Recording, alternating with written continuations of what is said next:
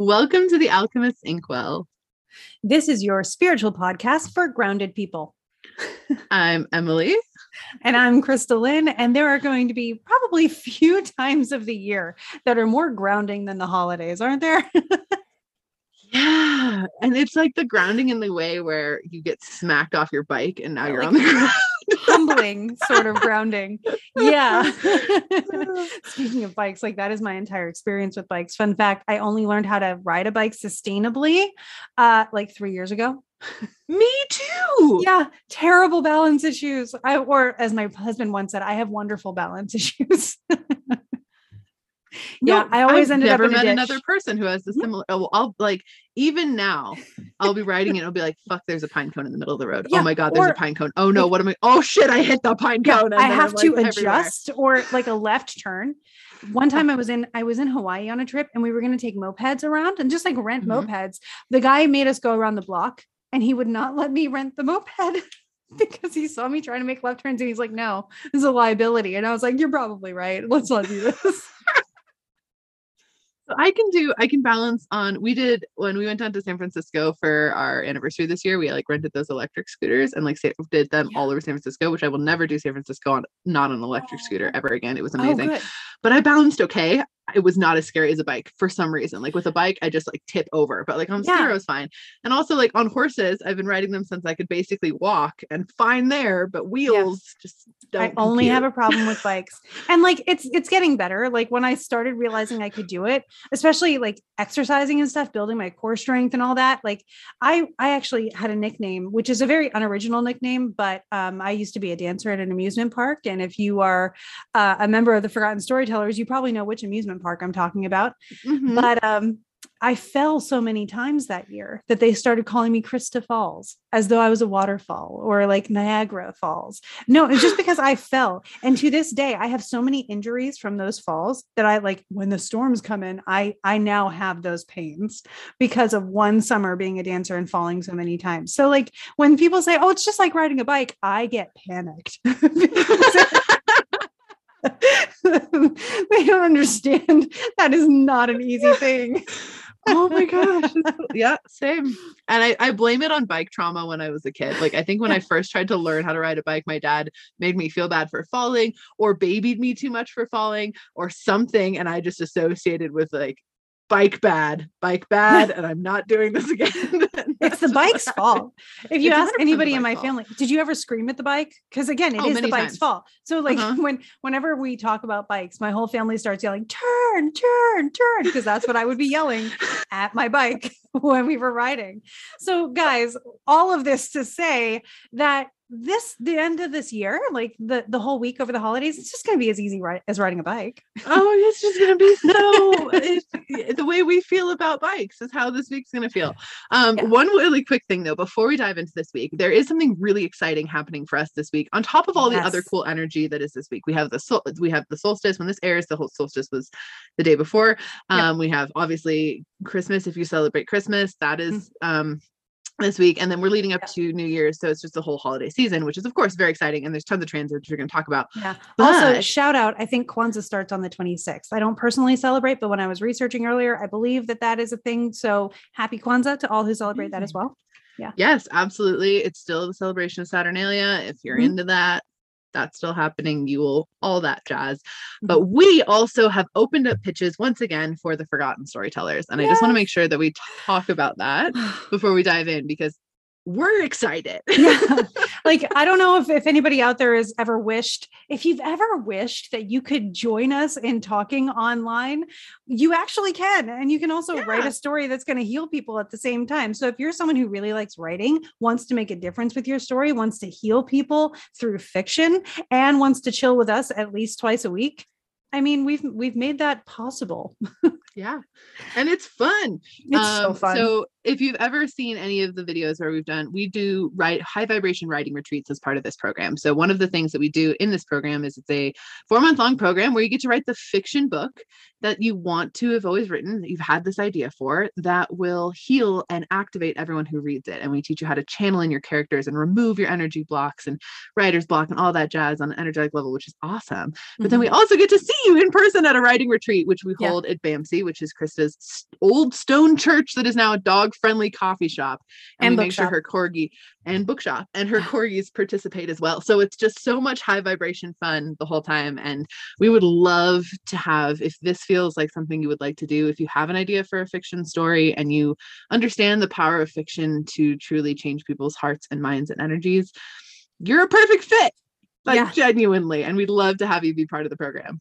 Yeah. And the way to pitch us is easily, it's like super easy. It's easier than you would imagine, especially given the whole writing culture. Basically, you don't even have to have a fully fledged idea. You just have to know kind of what you want your characters to be doing in the story and what you want your reader to be healing. Like the main theme of like, this is what people are going to get out of it. This is what I'm trying to help people with, and this is what the characters are doing. So it can be like 2 or 3 sentences. And in fact, that's even better. It helps us get a sample of the energy of it. And then we will be able to see if it's a fit, and by that, we mean, is it something that we feel our energies are able to support and help grow? Can we nurture your story? And, you know, are we all going to be the group that we curate for this? Because we take 10 people who are going to end up being really good friends, really tight knit, a great writing community, in and of themselves. And we really lean into the energy of that to make sure that it's sustainable, supportive, and just high vibe all the way through. So you have the most fun writing a book that I think is even possible. And we do it all based on your astrological divine timing. So Krista pulls your chart. The first thing we do once you join the program is we have an in-depth one-on-one session with you where Krista will pull your chart. We'll talk about key things to pay attention to in your chart, your writing style, all of that fun stuff. And we talk to your spirit guides and hear what they have to say about your writing, how your characters are going to communicate with you, all of that. And so you have all of that support throughout the program too, which is that I think is one of the most unique things, because Krista and I have been in the publishing writing industry for like 15 years each. So like over 30 years collectively. And I don't think about it too hard. Really, really long time. If I'm being 100% honest, pretty much since birth for me, since my mother worked for an author and I spent every weekend in his office, and then she was a librarian and I spent every day in there. Like, it's just since forever, a long time. But this is not something that's done. And this is something that's just now being opened up, that we can apply things like astrology to creation and creating things and channeling to creating these things. And it's something that's needed in the publishing industry because right now it's all transforming. And so this is a perfect divine timing, if this is speaking to your soul, to hop in. So if you want to pitch us, simply either two options. We will include the link to the Pitch Us website in our show notes here. Underneath this episode, you can go ahead and click on that link and pitch us there, or you can just email your messy pitch, just title it messy pitch to forgottenstorytellers@gmail.com. It is literally that, just, this is my idea for a story, hope it fits. That's it. That's a whole messy pitch. Yeah. No pressure, no anxiety. And in fact, the less pressure and anxiety you feel, the better, because the more fun you're having with it, the more your energy is going to come through, and we will be able to kind of get a better feel for it even there. And then we will reach out to you and let you know if it's something that we feel like we actually can support, and we can talk about it more in person. And it's so much fun. It's so supportive. It is so high vibe. And the reason that we're bringing this up now, not only because our pitches are open now, but also because high vibe stuff, like we want to talk to you about some high vibe tools that will help with whatever you may be feeling throughout the holiday season and coming into a new year. Because, you know, sometimes even in a regular year, if we can even call any of the past few years regular, and from now on, things are going to be different. So we're trying to figure out what feels right, what feels aligned, what feels high vibe. As you're figuring those out, here are some ideas to experiment with, to figure out what that means for you, for your family, new traditions you might want to start up. And we're basing this on the energy and, of course, on the astrology, because the astrology really informs the energy. So it's like both and so looking ahead at some of the, we'll explain to you why using astrology, and then how using energy. And then you can refer to this whenever you're feeling stuck, because it's going to be applicable no matter what the sky or the energy is doing. Whenever you feel stuck or low vibe, these tools will be ideas to just get you started and coming up with something that gets you unstuck and makes you feel good again. Yeah. This episode is actually like a high vibration life raft is like kind of the idea that we came up with of how we're going to, just because the holiday season, the collective energy of the holiday season, because everyone in the world is experiencing it in some way. And that's a lot of collective energy for us all to be processing. And that doesn't always process super smoothly. So that in and of itself, there's stuff that you might need to navigate in a way that's easier than it could be. And then also there's some really, I don't want to say negative because they're not, but there's dense transits and conjunctions that are about to occur. And so as those things come up, we wanted to make sure that you have tools to feel aligned and to navigate that energetically as well. So that's kind of what we're going with this episode. And one of those things, and that's another reason why we want to start off talking about the Forgotten Storytellers, is get excited about something. Yeah. And if something is sending in a pitch and thinking about a story idea that's creative, getting excited about something that is creating something, doing something new is always going to be a wonderful high vibration way to process and navigate through things. Obviously you don't want to use it to bypass, but I used to do this when I was, coming out of my very abusive relationship. There was a period of time where I made sure every month I had a concert to go to or a trip I was going to take or something excuse me, to make sure that I had something to look forward to, because I was processing so much trauma. I needed something to be excited about. That was the only way I was maintaining my vibration. So if that's something that helps you get you through, that is always a great question to start off by asking yourself of like, okay, I'm having a really hard time. What can I do to be like, what thing can I be excited about? And what can I do to find something to be excited about? Yeah. Cause that's always a great first step. Yeah. And I use exactly the same tool. Like I remember just a couple of weeks ago, I had a particularly, a challenging transit, one that challenged me to grow, and enduring that and figuring out what that looked like. And even being conscious of astrology and energy, you always try to get ahead of it. And then you realize you can't bypass it just because you know it's coming. And that's always kind of a smack in the face. So I was like, okay, I don't have anything to look forward to right now. What can I set up to look forward to? And I'm going to go visit Emily. And I've got a couple like astrology conferences I'm going to. And I, found little things to be excited about. Even if it's like, I'm going to make cookies this week. I've decided I'm going to make cookies. They're my favorite cookies. Or like my husband and I go to brunch weekly. And I will tell you that, and Chinese food Tuesdays, I'm a Taurus, everybody. Have you noticed? Those are things I look forward to on the daily. Like every day is something to look forward to. And I shake it up just enough to keep it interesting and to give me something to look forward to the next day and to make it different and new and exciting. So it can be as easy as a snack that you give yourself. My go-to thing is bypassing. Yeah. Right.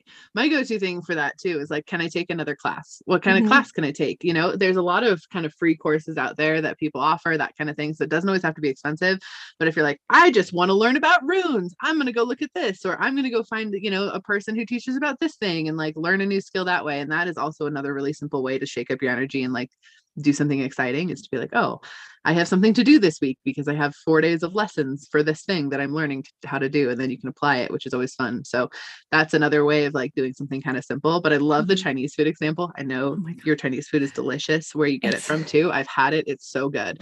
I've never found anywhere that does it. Yeah. It's the best in the whole country that I've found so far.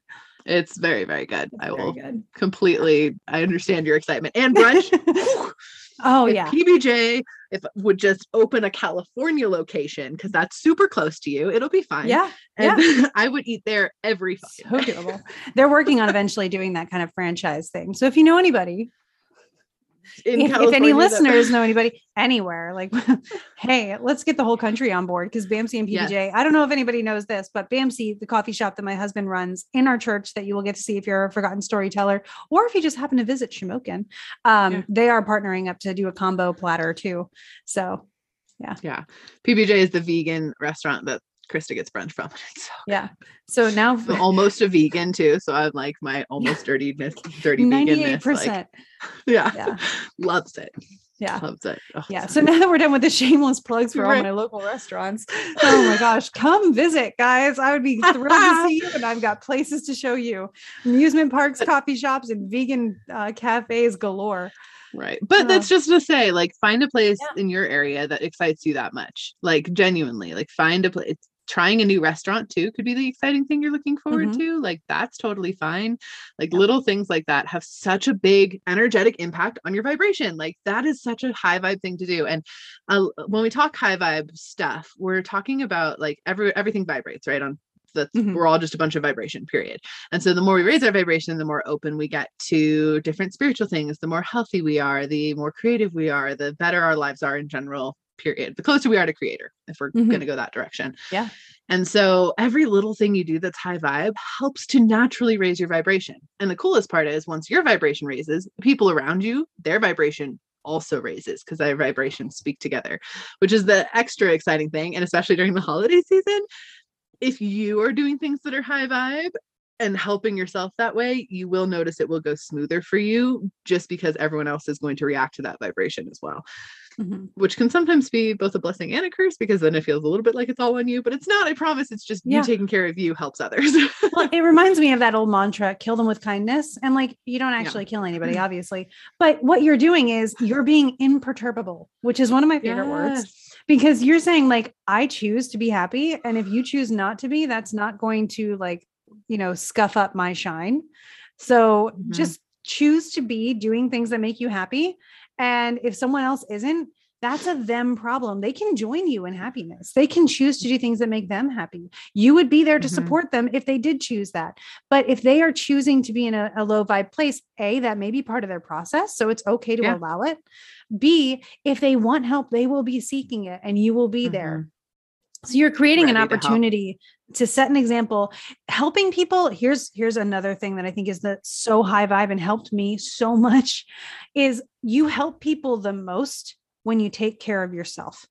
And that's not just the, you know, put the oxygen mask on yourself before assisting others thing. Leading by example is the best way for someone to allow something to be their idea, which makes them invest in it, which makes them do it. And they know how to model what you've done. You may not even know you're helping or inspiring someone because you're just doing your thing. You're living it up in your way. You're having a good time. You're happy. And you're showing other people by example how to be happy, be yourself, be authentic, all of those things that we idealize, but never really tell people how to do. And simply because it's so unique to every individual, we just all need the permission to allow ourselves to not have to be the way other people define happy, ideal, you know, authentic, whatever. That's going to be your own thing. So do your own thing. And as long as you're not intending to harm anybody, you know, there is that whole do no harm. That is how you check yourself. Because if you're doing harm and you're intending to do harm, you may be erring into arrogance in that case. Yeah. But if you are intending to do no harm, you're just being confident, and other people may have a vibe about that they are reacting to, but that is not you doing harm to anybody. It's you taking care of yourself and showing them what that looks like. Yeah. It's fun. Exactly. This is actually something I downloaded over the full moon that happened this past weekend, because I was, you know, doing card pulls and really channeling, doing a lot of releasing, really getting into it, because it was the first moon in a while we could actually do stuff with, which was really fun. And I forgot to do anything. I will be honest. That is part of your path. You are fine. If you forgot to do anything, you're good. I have not done work on a moon in a really long time. I'll do like little things, like I'll write something and like whatever, but I haven't like really tuned in and done work on a moon, which is such a quintessential part of who I am, that it was weird that I forgot to do that basically for a long time. And then this time it was like, I was almost compelled. I could not stop myself from doing something, and I wasn't trying to, but it was like, I was in the middle of writing down things and putting them into my fire when I was like, holy shit, wait a second, I'm doing something. I haven't done something like this for a moon in a really long time. Like I was just like, you're now doing this. And I realized how many like anchor points of who I am I've put to the side as I've been building a business and writing a book and doing all these different things. And so finding those anchor points that connect you back to yourself, super high vibe. I even was like, I need an anchor tattoo so I don't forget this lesson again, because I know it's happened before, because I bypassed this and I just like go for it. But genuinely, like that is something that's incredibly high vibe for you. That will benefit others. So if you're feeling like, oh, how is this going to be productive, or how is this going to help others, or how is this going to like benefit others in some way, which tends to be what we think of when we think of productivity, it will. it's kind of guaranteed to do that because you're anchoring into yourself, and that will give you the reserves to help others, but also people will naturally pull from you their inspiration, not like necessarily energy, but like their inspiration to raise their vibration as well. Also, if you have kids, it's really easy to test this theory, because if you're having a good day and you're stoked and you're anchored into some high vibe stuff and you're anchored into yourself, you'll notice that they will feel the same. They will feel way better. The less fights happen between them, whatever, especially as they get older. But if you're having a hard day, if you're very like not able to pull your vibration up, those kind of things, you'll probably notice that they tend to be in that space too, because they're just going off of your vibration. So that's just a fun thing to notice as well. Dogs too also are really susceptible. Yeah. And you see that in like for dogs, especially in training videos all the time. Like when you start going to a dog, oh, it's okay. It's okay. It's okay. They're learning that they have to step up, even though they're already panicked. So now they're panicking more. And like to a dog, energy is the communication between you and the dog and, or the animal of whatever variety. And like, that's such a great thing to remember. It's also helpful. One of the things I remember when I'm trying to give myself permission to do my own thing, to work on myself, to take some time to, as Emily amazingly put it, to exist on purpose and just know myself a little bit, is an unwritten book doesn't help anybody. And so I need to write the book. I need to take the steps to publish the book. I need to take the steps to let people know the book exists. Those things are a part of the process of helping people benefit from the story that started in my head and then took form. And so without that, though, without giving yourself permission to create the form, without giving yourself permission to put the time into that creation, and without becoming the person who can, you know, create those things, it takes experience and meditation and lived experiences to be the person who can write a book, because you have to write what you know, and you figure out what you know through what you wish, through what you experience, through all the things that you're doing. So those things have to happen before you can write the story in this analogy. And that story needs a way to get to people. So giving yourself permission to have experiences, to have some quiet time on your own, to be yourself and discover yourself. That's how you get to be helpful to other people. Yeah. And I do want to just make sure that you guys understand too, that high vibration things are not toxic positivity. It's not being positive all the time. Sometimes the highest vibration thing you can do is go outside and smash plates. Like, that's fine. I've done that. I have done that. Yeah. I have as well, because it's super helpful. Yeah. Or just sometimes you just need to sob your eyes out for a minute, and that's okay. Sob your eyes out for a minute. That can raise your vibration too. Especially the transits that are coming up, especially over the next couple of days, are pretty challenging, right? So for Christmas Eve and Christmas, they're pretty intense. So I want to make sure we touch on those, so you guys know what energy is coming your way. And then we'll also talk per transit, things that you can do high vibe to help you navigate said transit. Cause again, it's stuff. So here we go. So I want to start by saying, like, from the 24th through the 30th, there is only one day that doesn't have an exact transit. So there's something moving and shifting and clicking into place every day this coming week. And not all of it is bad. Oh my gosh. Let me just start by saying this is not a gloom and doom. You are going to survive. Some of you may not even feel it. A lot of this stuff is happening on a social level. So it's not as much of a personal experience. You just may notice in the headlines stuff going on. So it's something you roll your eyes about and talk to someone at the coffee shop about. It doesn't have to be like world ending. And that's my biggest thing I want to make people aware of as they go through astrology, as they get immersed in astrology and they start realizing how it coincides with events. One of the first things that tends to happen is you start getting this fatalistic outlook. That's not what it is. I've not, in my lived experience in all my years of practicing astrology or spirituality, had the experience of, you know, the world, the sky is falling. The sky's up there. It's showing us what's going on. It's a language and we can use it to align. And so that's what's forecast. Going on. Yeah. And so as with stories, I mean, I love using stories as a thing because stories are cycles and it's fantastic. You know, they are spirals, they are processes. And so we're going through a part of a process now that is a conflict. And that's great because it inspires growth. It gives you stories to tell. It's a fantastic time, often in hindsight, but while you're living it, you get to decide how that story is going to go. So currently it's a choose your own adventure. So that's really helpful to remember as you're going through this. So this is one of the things I've been telling people. My mom's very involved with our local government people like in our city. Mm-hmm. And so as she was like, what do I do? What do I tell people? This is so hard. And I was like, yeah, but in 10 years, you're going to be telling people about how you handled this. So what do you want to be able to tell them? And so if you remember that, it kind of gives you that extra wind beneath your wings to be like, oh, that's right. I'm the hero of my story in this moment. So as the hero, we're going to help you with ideas on how to go through this. And the first one is on Christmas Eve. We do have the final exact combination of Saturn square Uranus. Mm-hmm. And you've probably heard a lot about this if you follow astrologers on social media.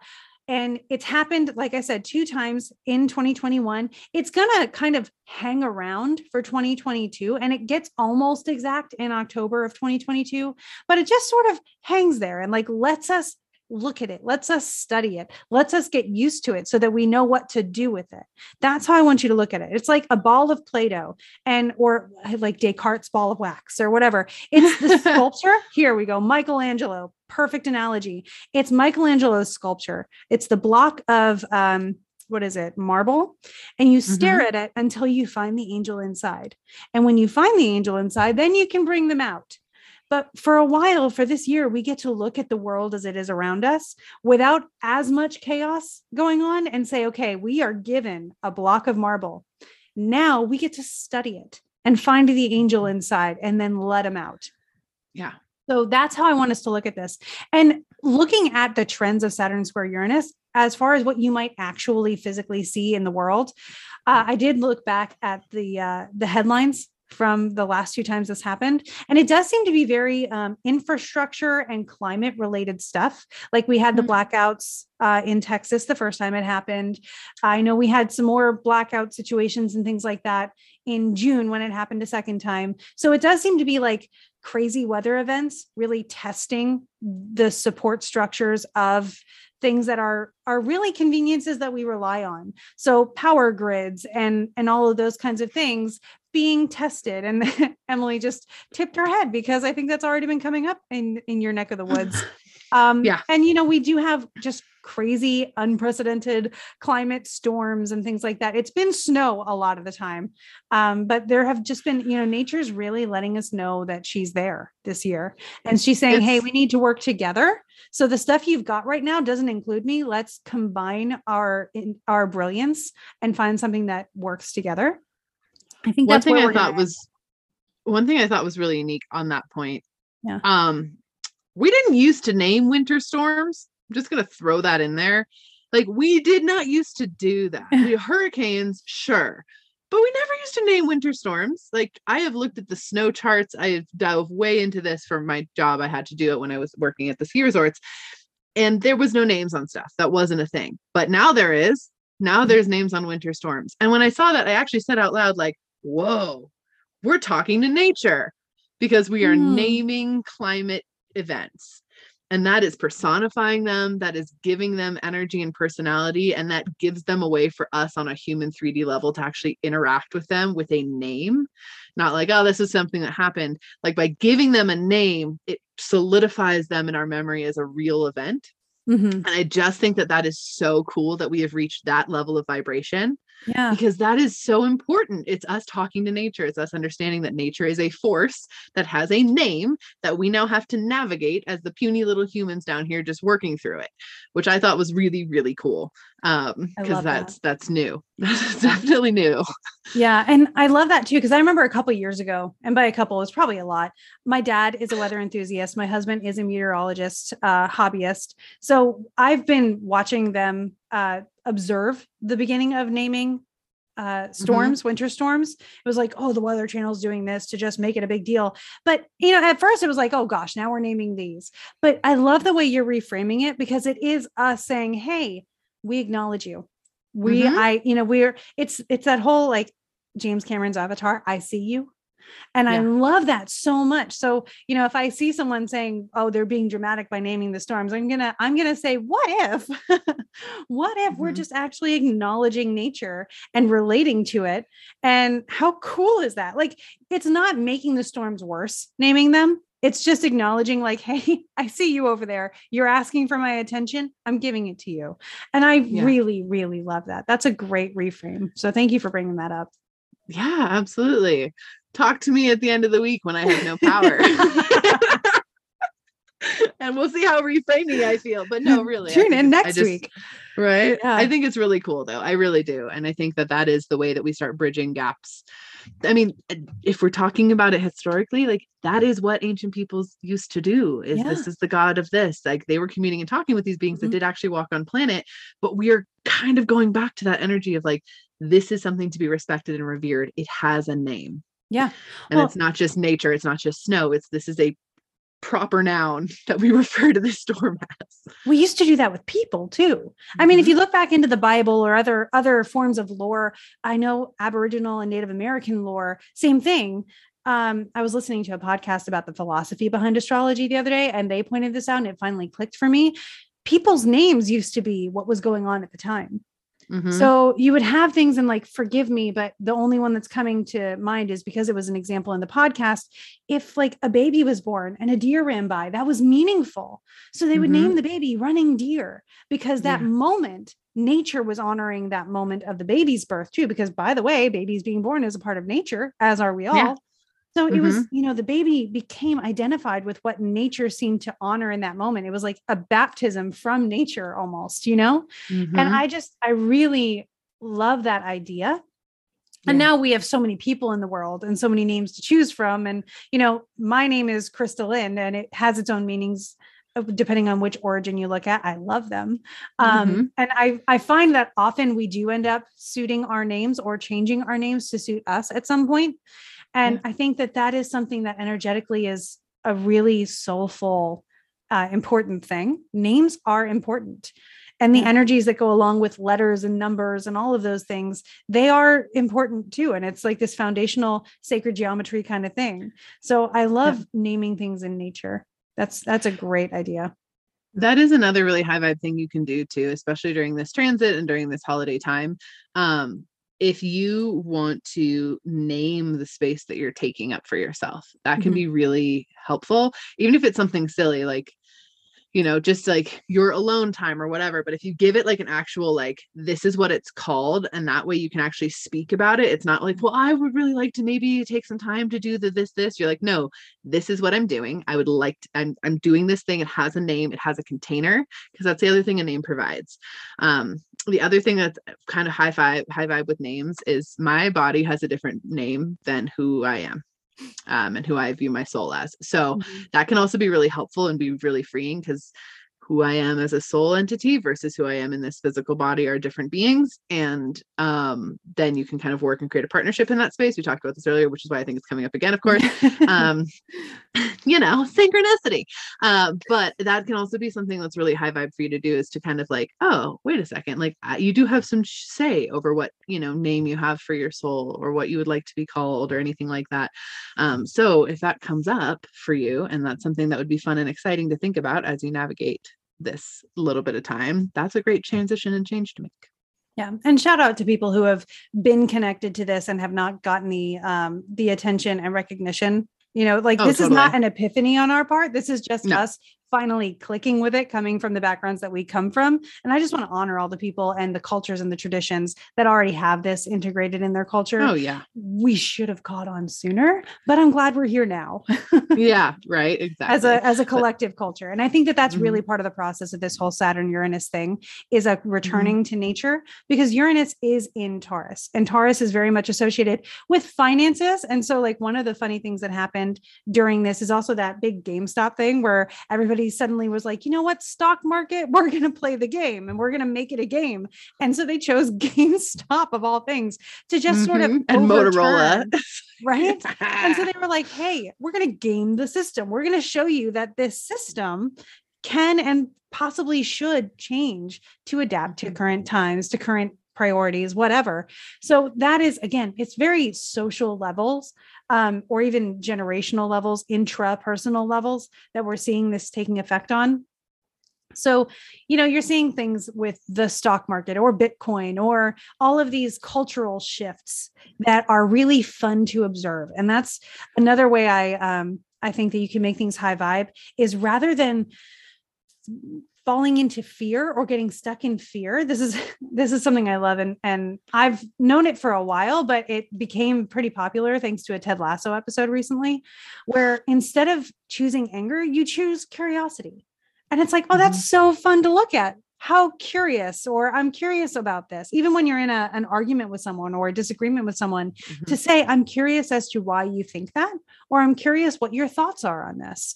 And then you come to an understanding and you come to compromise, and it turns into an adult conversation that ends up with enlightenment on both sides. We could do that culturally. We can do that, socially. We can do that personally. You can get curious with yourself doing your belief work. It's totally it, and it still achieves the same thing. And there is absolutely a place for having anger, inventing anger, and placing anger where it needs to be placed.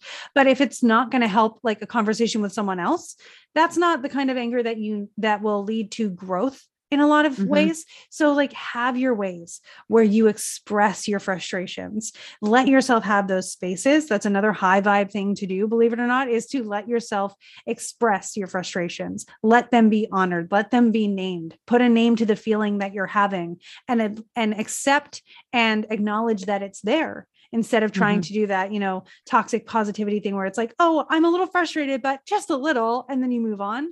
It's not that way. Like, you're frustrated for a reason. Let's figure out why. We'll get curious and then address it and then change it and then move on. Saturn square Uranus, if you are going to honor it or look at it or feel it on a personal level, it's a radical change of structures. It's deconstructing something that doesn't work anymore and saying, hey, this is more supportive. This is more nourishing and sustainable for me. I'm going to go ahead and do that. Love it. Love it so much. And so that's Christmas Eve.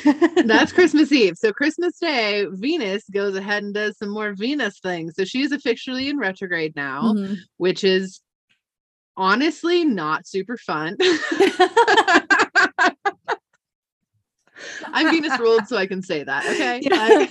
Yeah. Like, I love Venus. Her and I have a great relationship, but also like right now, if we could have not gone into retrograde, I think I would have been stoked, but just going to throw that in there. One thing I am personally doing, and we do this all the time, but I'm putting more emphasis on that as I've been navigating the retrograde. And I'm sure this is going to come up, especially on Christmas Day, which is the 25th. If you don't celebrate Christmas, totally fine. We just talked about it in that context because we do, is going to be the Venus conjunct Pluto, I believe. Right.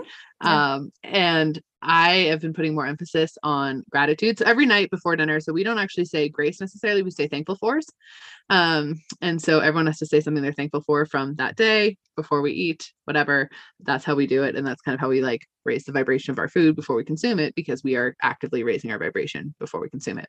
But we're putting more emphasis on that as we navigate this, because it's like, oh, okay, we're going to communicate thankful fors throughout the day. Anytime there's like a tension or a density or something that's very resistant to it or anything like that, we're going to focus on gratitude first, because that's the best way I can kind of navigate through this and still maintain communication with everybody. So that's my current high vibe idea for that, but and honestly, talk more about it. That's a beautiful thing, because Venus does help us identify what's valuable to us. And if you think about it, right, Venus, the goddess of love, that ends up being like relationships, but it also ends up being things that make us feel luxurious, things that make us love ourselves and feel beautiful.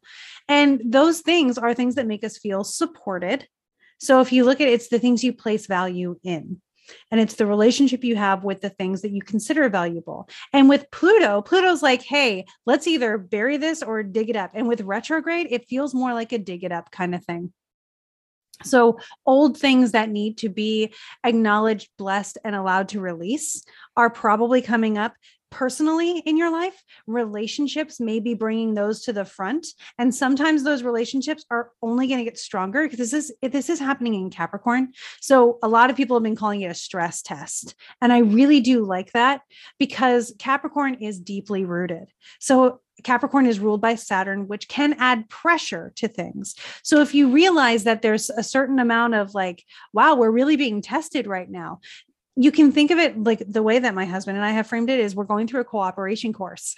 So it's an obstacle course that we work together to overcome the obstacles, and we navigate those together. And we know that we are two strong individuals, and that together, these obstacles can be navigated more effectively. And that's kind of been, we call each other our co-pilots from the beginning of our relationship. And, it's been really helpful, because you need to acknowledge you and your wholeness of yourself with the other person and the wholeness of themselves. And that helps you to, again, that whole avatar concept. I see you. And when you see each other, you see each other's strengths. You see where, I don't want to call it deficiencies or lacking, but you see where your strengths complement their strengths and where you can, again, tag team, so to speak, or co-pilot. And so sometimes you're in the vicinity of someone or in a relationship with someone whose strengths are not complemented by your strengths, or their strengths don't complement yours. And that's okay. You're still whole and complete people, and you can still like love each other unconditionally, but maybe you don't need to be navigating these current circumstances together. And that may come back around at some point. It may not. And you just may end up being wherever you end up being. The last thing I want to do is tell people that your relationships might be going through struggles, but make sure you commit to it 1000%, no matter what. If a relationship needs to dissolve, marry, meet, marry, part, marry, meet again. I've had really, like, I've known this. I'm looking at my chart when Venus retrograde is coming up. Right. And I'm just saying, okay, this is the area of my life that this is happening. What? Because Venus has already covered these degrees because she was moving forward. Now she's moving backward. So the things that are going to come up have already given me a preview.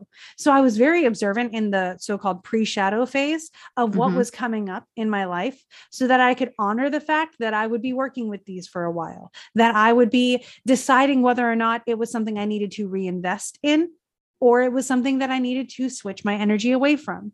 And so I've taken, like, what is the best election? Usually in astrology, you find the most positive election to begin something, but you can also elect using challenging aspects to end something or to, to finish a cycle. So I've been looking at it and it's like, okay, if I'm going to finish this, when would be the time to do that?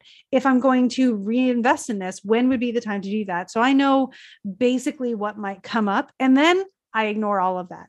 I have it in the back of my head, and then I let the universe surprise me because God knows what he's up to, or she's up to, or they're up to. I'm just going to let go and let the universe show me what needs to happen. But I have prepared myself to be able to align with it and accept and move where I might need to move. So I actually already have an email drafted and scheduled for a certain day, for a certain day in time that I know is like, speaking of endings, this email. Yeah, there is something that I plan on finishing and releasing, and I have that scheduled for the time.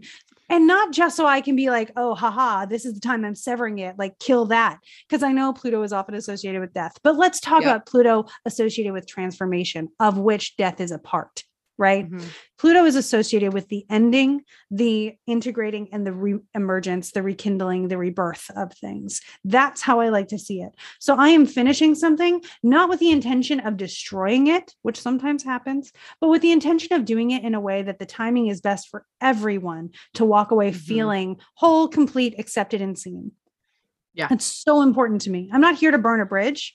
And though anger has been a part of my process with this, it has been a part that I know is a part of me, and it's not something I need to project on other people. So I've integrated it. I've honored it. I've done what I needed to do. I've complained to friends and family as much as I needed to, so that I can then come across and take the path that is most aligned for everyone to have a win-win.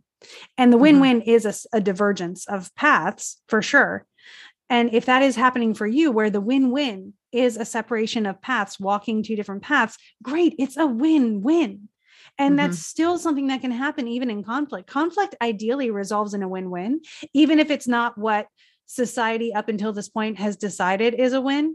It's not always the most polite thing. It's not always the most like, oh, I'll just let you have what you want, and I know we'll come back around to this later. I feel like other retrogrades may have been a place where it's like, oh, we'll just have to wait a year and a half until the next retrograde, and this will come back up again, and then we'll deal with it. This is a time where it's like, no, we're putting this to rest because I need to grow. We're putting this to rest because you deserve what you want and I deserve what I want. So we'll put whatever it is to rest so that something new can come up of it. And I've been saying it's like tilling the soil. That's what you're doing. So you till the soil so you can plant something and it has the opportunity to grow.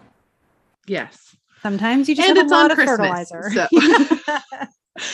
And it's on Christmas, so just gonna, tensions might run really high. It might be not the most peaceful separation. So try your best to maintain that framework of, this is tilling the soil. We're figuring this out. Yep. Alternatively, it could be a really transcendent spiritual experience where suddenly you realize something about someone that you had no idea that you could see in them before. So it could be a Christmas miracle, you know, it could show up that way. And I don't want you to think, oh no, Christmas is going to be horrible. Christmas is going to be miraculous in the fact that a miracle is a shift in perspective. So one way or another, there will be miracles, and it's going to be fascinating. And ultimately long-term, if not short-term, it's going to be positive. It's going to be constructive. It's going to let you grow on the path that you are on because you're here. So you're growing, and that's perfect. So I think that it's going to be a magical Christmas, but other people don't know this. And so they may be trying to create the situation where everybody just smiles and gets along. And that version, that definition, in some families, some cultures, some, you know, just societies is, well, just, you know, put it aside for today, And you know what? It's Christmas. If someone's not ready to deal with things, don't bring up their shadow work on Christmas. Right. Here they don't have to. But it is okay to say, like, my gift to myself is allowing me to express myself to my fullest. You can also have your boundaries where just because someone's not vibing with you, you can remove yourself from the situation just by moving to another room. Suddenly you might need to go get some seconds in whatever food you're having that day. And it removes yourself from their energy long enough to change the subject. And that in and of itself can be a Christmas miracle too. 100%. Absolutely. So those are two very strong conjunctions, transits, et cetera. What else is going on between when this episode airs to when the next episode airs? Because I know there's more stuff. There is more stuff. And one of them is really cool. Okay. So speaking of miracles, I really love that you were using the life raft analogy, because the day after Christmas on the 26th, Boxing Day, also, I believe the first day of Kwanzaa, Mercury will sextile Neptune. And the way that I've been interpreting this with how everything is looking is it's creating this opportunity to have a clear idea of the visions of the future that you want. Neptune in Pisces, right? Dreams and illusory things, and sometimes foggy, and you really can't figure it out. But Neptune can be pretty practical. And right now, Neptune is in Capricorn, not Neptune, sorry, Mercury can be practical and is currently in Capricorn. And so there is this earthiness to it, this desire for practicality and support. So Mercury feels like it's communicating dreams very clearly. So it's giving this opportunity, the sextile aspect, to say, hey, I have this vision. I have this dream. What does that tangibly look like? How do I plan on putting this into effect? So I recommend on the 26th, if you're someone who really enjoys doing New Year's resolutions, or some people have themes for the year or affirmations for the year, think about what you want the year to feel like and give yourself the affirmations, the revolutions, the resolutions, and the themes that go along with that to really help you. Because the 27th, we get a break. There's no major planetary transit happening that day that I'm aware of. And then on the 28th, Jupiter goes into Pisces, and I've been waiting for this for a while. And this has people a little bit like in a coin toss, because Jupiter in Pisces is expansive. Jupiter rules Pisces. We got a taste of this last May and June when things opened up and it was feeling really nice. And, you know, you felt like, you get a sigh of relief for a while. There's a lot of things still happening this year that we're still going through. So what Jupiter seems to be doing is saying, hey, let's just get lost in a world of imagination for a while. So that Willy Wonka song of pure imagination feels a little bit like what we might be getting into with this. But at the same time, with everything else that's going on, how much is happening in Capricorn, there is this practicality remaining. So it's letting yourself have expansive visions, expansive dreams, expansive, like a relaxation into just kind of resting. It's like when you're sitting at the bottom of the pool. Do you ever do that as a kid? You sit at the bottom of the pool, you're surrounded by water, and you're just like calm and everything's quiet. Pisces, right? The deepest water sign that there is. That's what this is. It's expanding into that energy and letting yourself have that moment. And Jupiter's going to hang out here until, I think, later in April. There's going to be a lot of stuff, like I said, still happening that I think, because those aspects that are coming up in the beginning of 2022 do have energies of challenge and of construction to them. I think it's really going to help that Jupiter be more constructive than bypassy. So just knowing that we do have this breath of fresh air or this moment of respite, this energy of kind of cleansing coming is going to be, I'm looking forward to a lot of stuff practically moving forward. It's like we're edging towards some nice progress this time, saying, okay, we're not going to dive in head first, but we are going to wade into the waters and we are going to step by step start figuring things out. And I really do think 2022 is going to be an integrating year where we say, okay, that happened. Let's take a moment. Let's make sure that we get this all figured out. And then in 2023, I think we start moving forward and building things up again. But 2022 is like, we're not forgetting, but we are trying to make sure that we figure it out and we observe and that kind of stuff. So that's important. Yeah. I've always, the way I've been thinking about like the last 3 years, like 2020, like started the fire, 2020 spread, or 2021 was like, let's burn it the fuck down. And then now 2022 is like, we need to clean up this festnet. Like, let's sweep up our ashes. Like, let's clean off this, you know, like what the stuff that burnt, like, let's make it better now. Yeah. So and I think 2023 will be like, woo, everything's clean.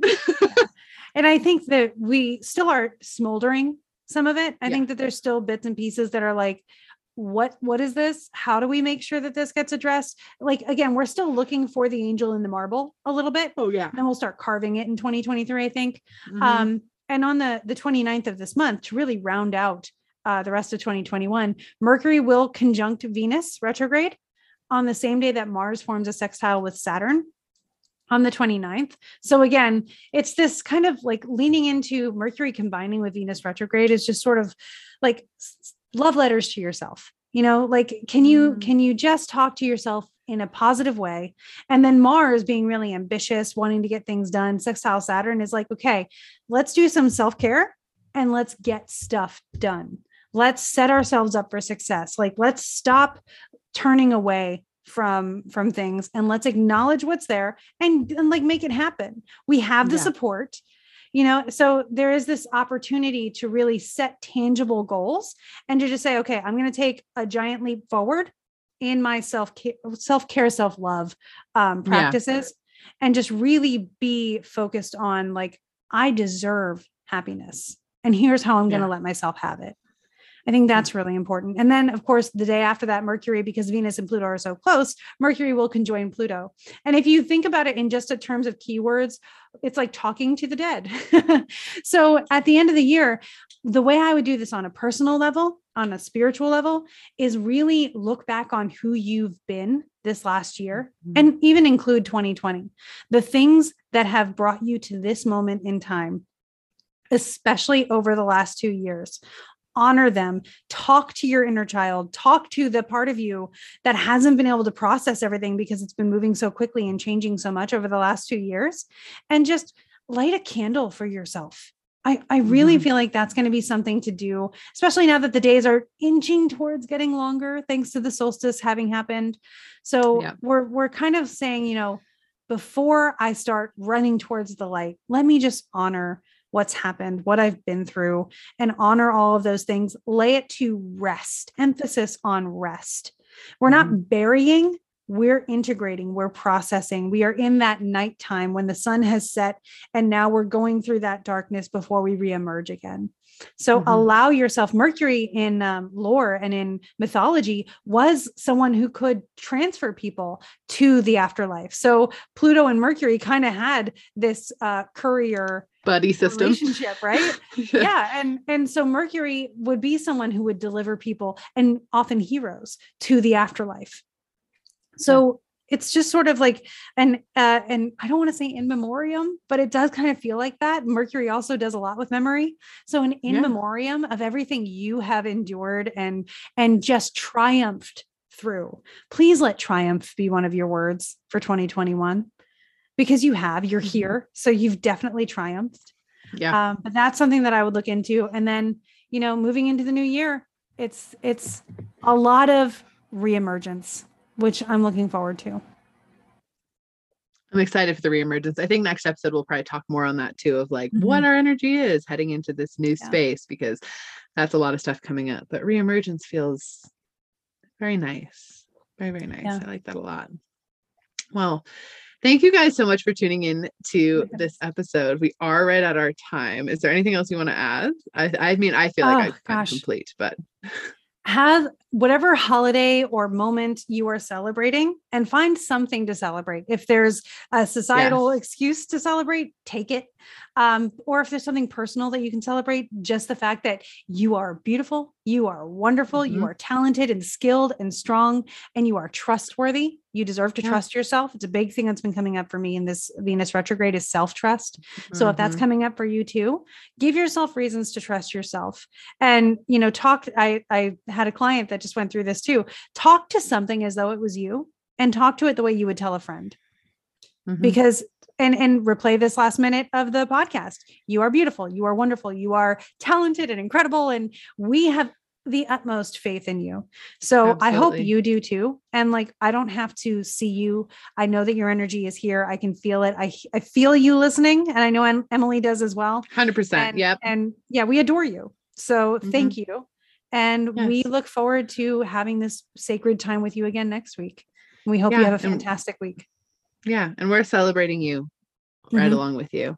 Yeah. And thank you for showing up. And of course, I recently saw that on Spotify, you're going to be able to rate podcasts. So if you're enjoying our show, please give us some stars. Yeah, I think they're launching that feature this week. I think I was seeing. That's super cool.